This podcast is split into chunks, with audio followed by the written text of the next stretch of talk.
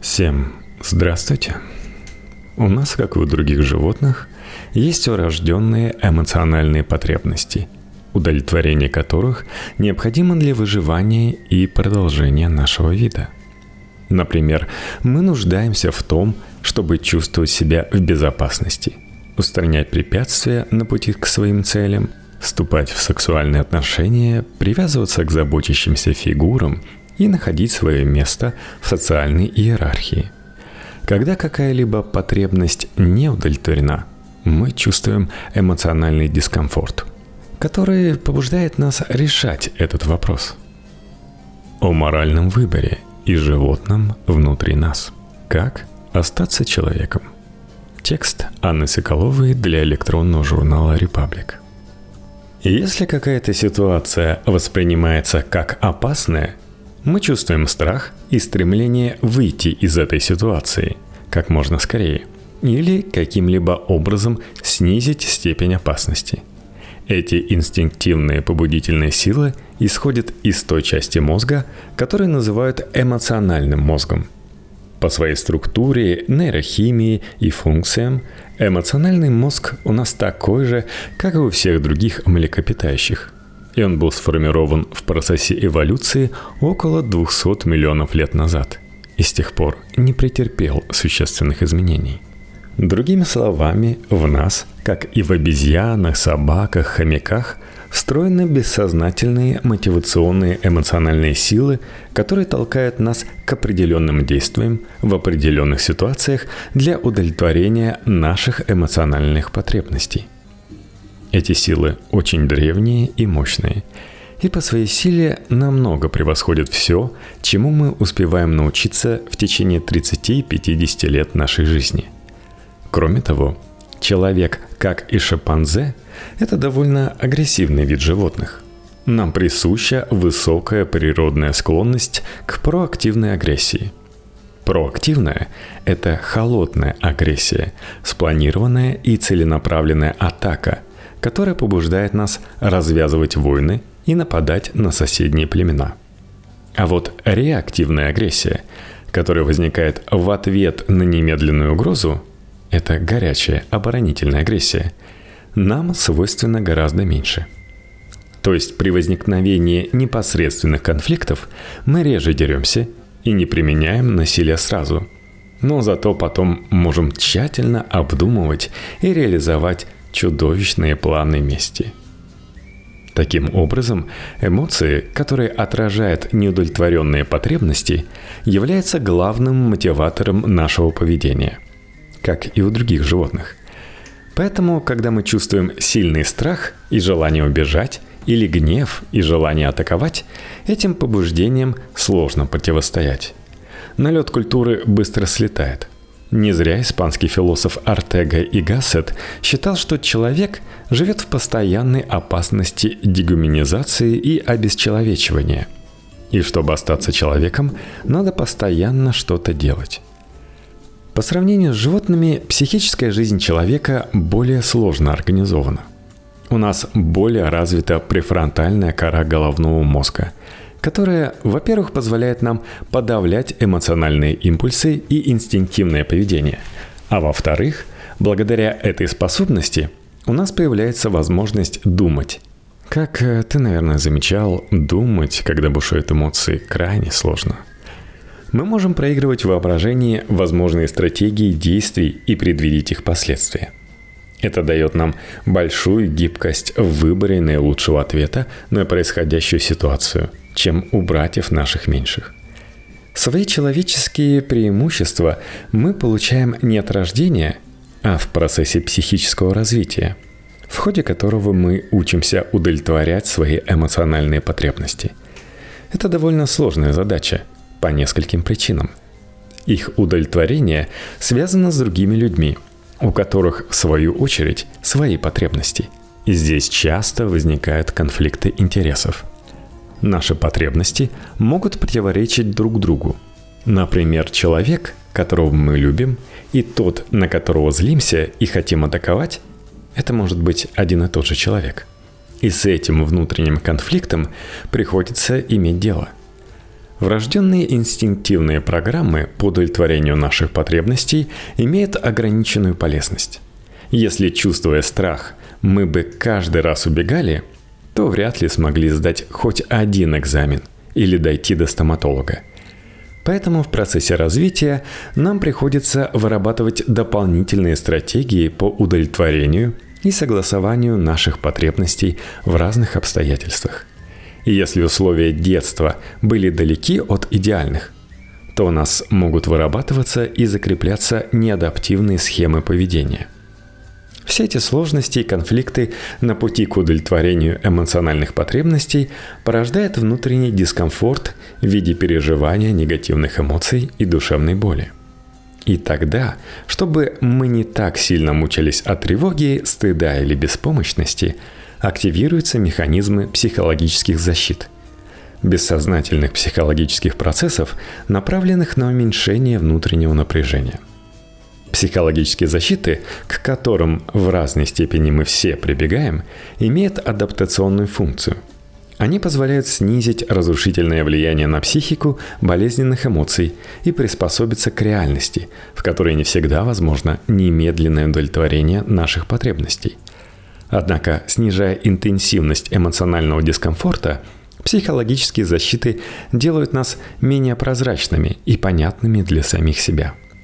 Для нас порой становится загадкой, что мы хотим, что чувствуем и почему поступаем так или иначе. Также из-за действия защитных механизмов может ухудшаться и ослабляться наша связь с реальностью. Это зависит от уровня используемых защит – они варьируются от менее зрелых и адаптивных, которые серьезно искажают наше восприятие реальности, к более зрелым и адаптивным, которые более тонко регулируют наше эмоциональное состояние. Для психического благополучия, продуктивной жизни и отсутствия необходимости прибегать к использованию грубо защитных механизмов у человека должно быть сформировано достаточно сильное «я». Сила «я» Это понятие из психоанализа, так же как и понятие психологических защит, которое подразумевает наличие у человека таких способностей, как откладывать разрядку импульсивных побуждений, поддерживать позитивную и реалистичную самооценку, функционировать уверенно и независимо, а также выдерживать тревогу, неопределенность и фрустрацию.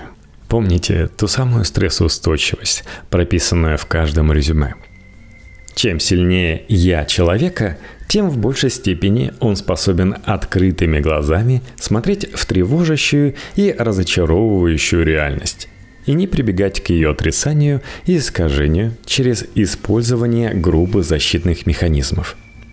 Тем самым появляется больше возможностей для поиска адаптивного ответа на реальные обстоятельства жизни – Ребенок учится удовлетворять свои потребности в условиях постоянной фрустрации его желаний.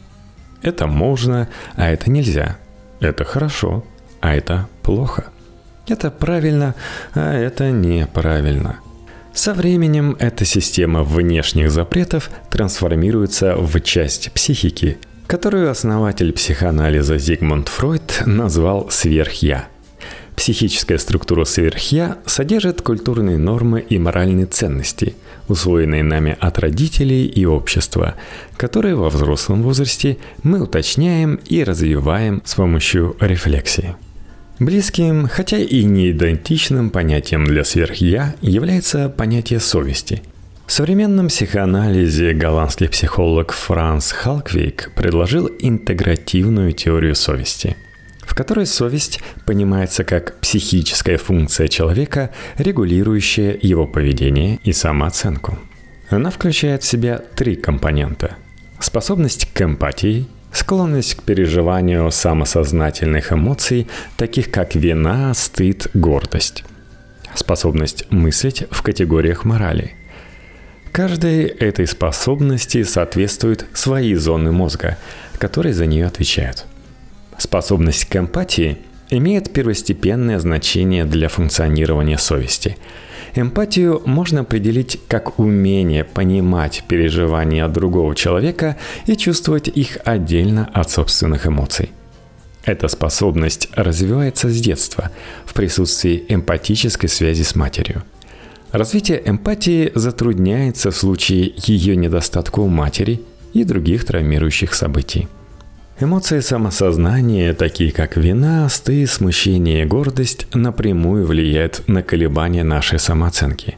Они связаны с нашим ощущением себя как личности и осознанием реакции других людей на наше поведение – Эмпирические исследования показали, что люди сильно различаются по своей склонности испытывать этот вид эмоций. Однако важно, что не всякий стыд и вина помогают нам действовать в соответствии с моральными нормами. Некоторые деструктивные формы этих эмоций только ослабляют наше «я» и умножают страдания – Третьим компонентом совести является способность мыслить и принимать решения на основе сформированной системы моральных норм. Мы оцениваем свои выборы и поступки, исходя из наших нравственных ценностей, нашего понимания добра и зла, и как надлежит действовать в тех или иных обстоятельствах. В целом, совесть, как функция саморегуляции, формируется в процессе психического развития человека на фоне постоянной оценки себя и других. Она проявляется в начале способности к эмпатии, затем склонности испытывать и регулировать эмоции самосознания, такие как стыд, вина и гордость.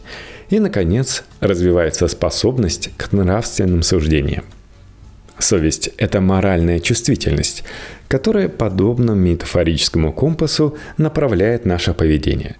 Однако, чтобы мы могли не только слышать голос совести, но и следовать ему в наших поступках, у нас должно быть развито достаточно сильное «я». Руководящие указания совести часто противоречат инстинктивным эмоциональным решениям. Например, при страхе промолчать или убежать. При гневе яростно высказаться. И требуется внутренняя сила, чтобы при выборе слов и действий руководствоваться именно нравственными основаниями. Несмотря на многочисленную и справедливую критику многих выводов Фройда, его положение о принципиальной важности периода раннего детства для психического развития человека получило многочисленные подтверждения нейронаук и в наши дни уже является неоспоримым фактом – ну, мы-то с вами в этом и не сомневались. Для психического здоровья формирование сильного «я» и развитие всех способностей, о которых мы говорили выше, необходимы определенные условия детских лет жизни, среди которых эмпатическая связь матери с ребенком и ее помощь в регуляции его аффектов, удовлетворение нормальной потребности ребенка в валидации – что он хорош и у него все получится, поддерживаемое родителями растущее чувство самоконтроля, уверенности в себе и самодостаточности, а также помощь в формировании внутренней системы ценностей. Определенную роль играет также врожденные факторы темперамента. Однако их влияние может быть как приглушено, так и усилено в результате воспитания. Однако часто родители не могут создать для ребенка необходимую эмоциональную среду для его здорового развития по разным причинам. В частности, это может быть связано с эмоциональной травмированностью самих взрослых и неразвитой у них способности к эмпатии, невозможностью уделять ребенку достаточное количество времени или склонность к жестким методам воспитания. Тогда ребенок сталкивается с фрустрацией его эмоциональных потребностей и переполняющих аффектов – тревоги, стыда, ярости, с которыми у него пока нет ресурсов справляться. Это приводит к торможению его психического развития, включая недоразвитие его способности к эмпатии, к хрупкому чувству собственного «я» и потребности прибегать к использованию грубых защитных механизмов – эти защиты, хотя и снижают выраженность болезненных эмоций, но берут за это высокую цену. Искажение реальности и потерю возможностей находить адекватный ответ. Когда ребенок вырастает, он остается с уязвимым «я», зависимостью самоуважения от внешних источников, ослабленным чувством собственной значимости – сложностями с регуляцией своих аффектов и необходимостью постоянно защищаться от тревоги, стыда, беспомощности или ярости. Также часто система нравственных ориентиров остается недоразвитой, а возможность ее руководствоваться весьма ограниченной. Таким образом, наша способность к моральному выбору определяется силой нашего «я», уровнем развития эмпатии, склонностью испытывать самосознательные эмоции и мыслить в категориях морали. И это не врожденная данность, а достижение психического развития человека. Ситуация войны, конечно же, большое испытание для психического здоровья человека и вызов для наших способностей справляться со стрессом и неопределенностью. Для кого-то возникает непосредственная угроза жизни – Многие чувствуют, как почва уходит из-под ног и рушится привычная действительность. Множатся страхи за близких. Возрастает тревога за будущее и беспомощность. Кроме того, прямое участие в военных действиях снимает определенные моральные запреты, как «не убей», появляется ощущение безнаказанности и в то самое время пьянящее ощущение собственной силы – которого так многим не хватает в мирное время. В таких условиях наша склонность действовать под влиянием инстинктивных эмоциональных побуждений возрастает, а способность трезво мыслить и руководствоваться в поступках моральными основаниями снижается. Из-за сильного стресса префронтальная кора головного мозга объективно работает хуже – и мы действительно несколько утрачиваем наши человеческие преимущества перед животными. Чтобы справиться с сильной тревогой и неопределенностью, мы склонны чаще прибегать к грубым механизмам психологической защиты. В частности, мы можем выделить следующие распространенные защиты. Отрицание – это один из самых радикальных психологических механизмов, позволяющий справиться с травмирующей реальностью – по принципу «если я не признаю этого, то это и не происходит». Зверства и грабежи во время военных действий? Нет, этого не было. Ситуация в стране стремительно ухудшается? Да не нагнетайте. Эта защита позволяет уменьшить болезненные эмоции, вызываемые тревожащей ситуацией – Однако отрицание реальности лишает возможности найти адекватный ответ на происходящее и адаптироваться к меняющимся условиям. Это как во время землетрясения закрыть глаза руками. Ничего не происходит, я в домике. Увы, никто из нас не в домике. Если не предпринимать меры и не подготовиться, этот домик может очень скоро рухнуть. Вам на голову, в котором гнездится ваше сверхя. Поляризация мышления – это наша тенденция делить мир на белое и черное, на мы и они, свои и чужие, за войну и против, плохие русские и хорошие, уехавшие и оставшиеся. В общем, на тех, кто в белом, и тех, кто в черном. Мы, понятно, в белом. Так чувствовать приятнее – Такая поляризация мышления и восприятия позволяет нам, с одной стороны, быстрее находить своих и выявлять потенциальных противников, которые могут нести угрозу. С другой стороны, это опять же процесс упрощения и искажения реальности, который мешает нам на нее адекватно реагировать. Мы перестаем видеть других людей во всей их разности, глубине и противоречивости – Друзья и близкие с другой позицией обесцениваются и воспринимаются как враги. Идентификация с агрессором. Когда мы чувствуем тревогу и угрозу безопасности и не ощущаем в себе достаточно сил этой угрозе противостоять, еще один способ справиться с чувством беспомощности – психологически присоединиться к той силе, от которой эта угроза исходит – мы отказываемся от собственных мыслей и чувств и начинаем думать и чувствовать как агрессор. Присваиваем себе его эмоции, слова и формулировки и ощущаем себя спокойнее и сильнее. Понятно, что это иллюзорное чувство силы. На деле мы теряем свою субъектность и способность мыслить самостоятельно. Нами гораздо легче управлять. Мы гораздо более внушаемы и подвержены пропаганде. Пытаясь таким образом приспособиться к угрожающей ситуации, мы теряем какую-либо возможность противостоять реальной угрозе и защитить себя в полном смысле этого слова. рационализация. Эта психологическая защита является более зрелой, чем рассмотренные выше и знакома всем. Это когда мы ищем аргументы для себя и других, чтобы оправдать, объяснить свои чувства, мысли или поведение. С помощью рационализации мы пытаемся справиться со внутренними конфликтами, болезненными переживаниями и поддержать самоуважение. Порой это принимает форму успокоительного самообмана. У меня не было другого выхода. Любой бы на моем месте так поступил. От меня ничего не зависит. Как и любая другая защита, Рационализация позволяет облегчить наше эмоциональное состояние, не чувствовать муки совести, вину или стыд. Иногда рационализация может имитировать голос совести. Выбирая действие из страха, мы убеждаем себя, что именно такое решение является наиболее нравственным. Поэтому рационализация часто затрудняет понимание собственных мотивов и препятствует осознанному выбору – это только отдельные примеры защитных механизмов, которых на деле гораздо больше.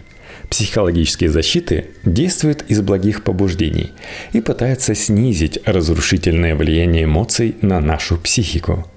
Во время войны, в силу высокого эмоционального напряжения, мы гораздо чаще к ним прибегаем. Однако цена, которую мы платим за это защитное спокойствие, порой непомерно высока – мы теряем связь с объективной реальностью, ее рисками и угрозами, и не можем на нее адекватно реагировать. Еще одним следствием высокого стресса войны и объективного снижения способности трезво мыслить является наша повышенная приверженность к сформированной картине мира и сложности с восприятием аргументов с другой стороны. Это особенно ярко проявляется в неспокойные кризисные времена – Хотя признавать свое ошибочное видение происходящего эмоционально некомфортно и в мирное время. Это создает угрозу для самоуважения, повышает тревогу и расшатывает почву под ногами.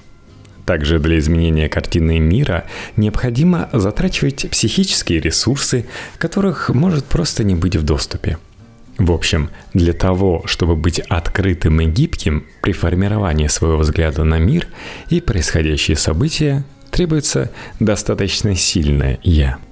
Таким образом, война обнажает все наши психологические слабости и активирует защитные стратегии. Мы чувствуем себя более уязвимыми, сильнее подвержены пропаганде и импульсивным эмоциональным решениям. В то же время может открыться доступ к скрытым психическим ресурсам и повысится способность справляться с чрезвычайными обстоятельствами. А решения, принятые в соответствии с моральными ценностями, дают силу и успокоение. Переломные кризисные периоды, касаются ли они всей страны или только лично нас, это всегда время вопросов к самим себе – прояснение своих мотивов, ценностей и того будущего, которое мы хотим для себя и своих детей. Каждый наш выбор в такое время имеет серьезные и долгоиграющие последствия.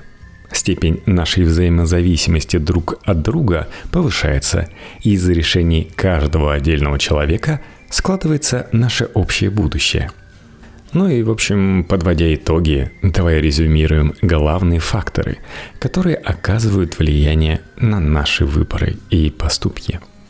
За нашим поведением стоят мощные биологические силы, которые побуждают нас действовать, не приходя толком в сознание, а исходя из эмоциональной оценки ситуации.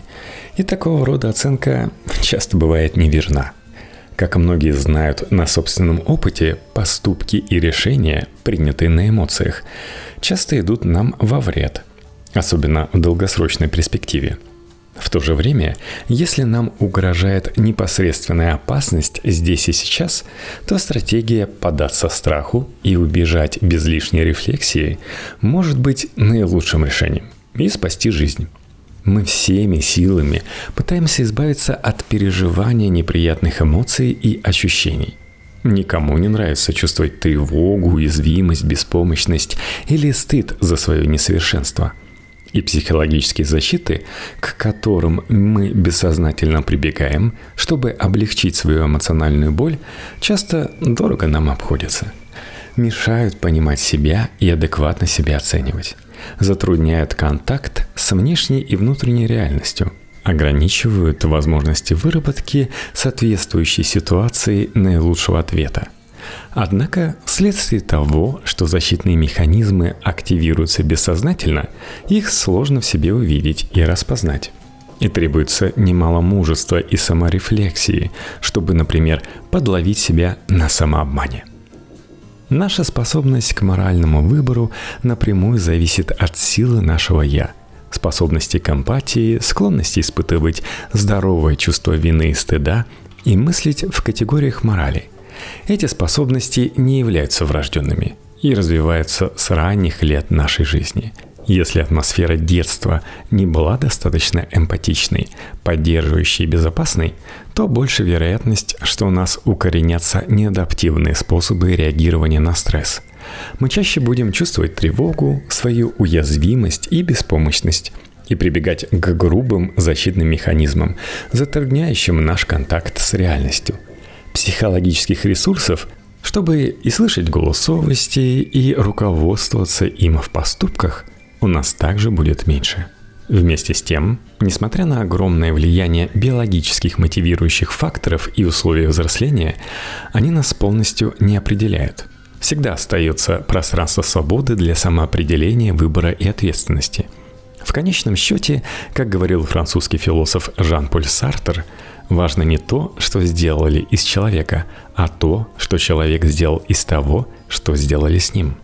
Однако для того, чтобы противостоять инстинктивным эмоциональным наклонностям и чрезмерному защитному реагированию, требуется много осознанности и усилий. Еще одно важное высказывание Сартера, подтверждаемое биологией и психологией.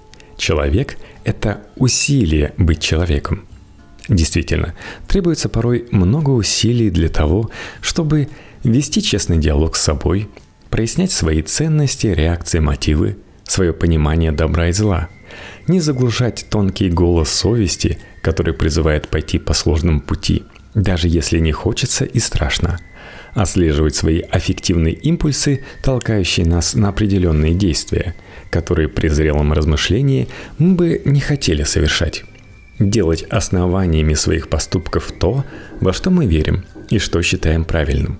Поступать порой в разрез своим сиюминутным материальным выгодам и комфорту, если это противоречит нашим убеждениям и ценностям. Бороться за самостоятельное мышление. Выносить собственные суждения о своих поступках и происходящих событиях.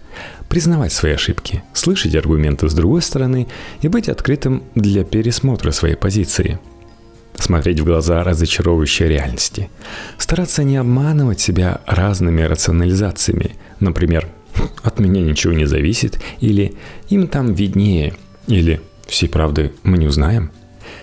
Концентрировать внимание на своих действиях и поступках, а не на критике и осуждении того, что делают, не делают другие люди. Видеть в другом человека с его судьбой, страхами и ограничениями – а не врага, предателя или плохого русского. Брать на себя ответственность за происходящее, свою жизнь и общее будущее.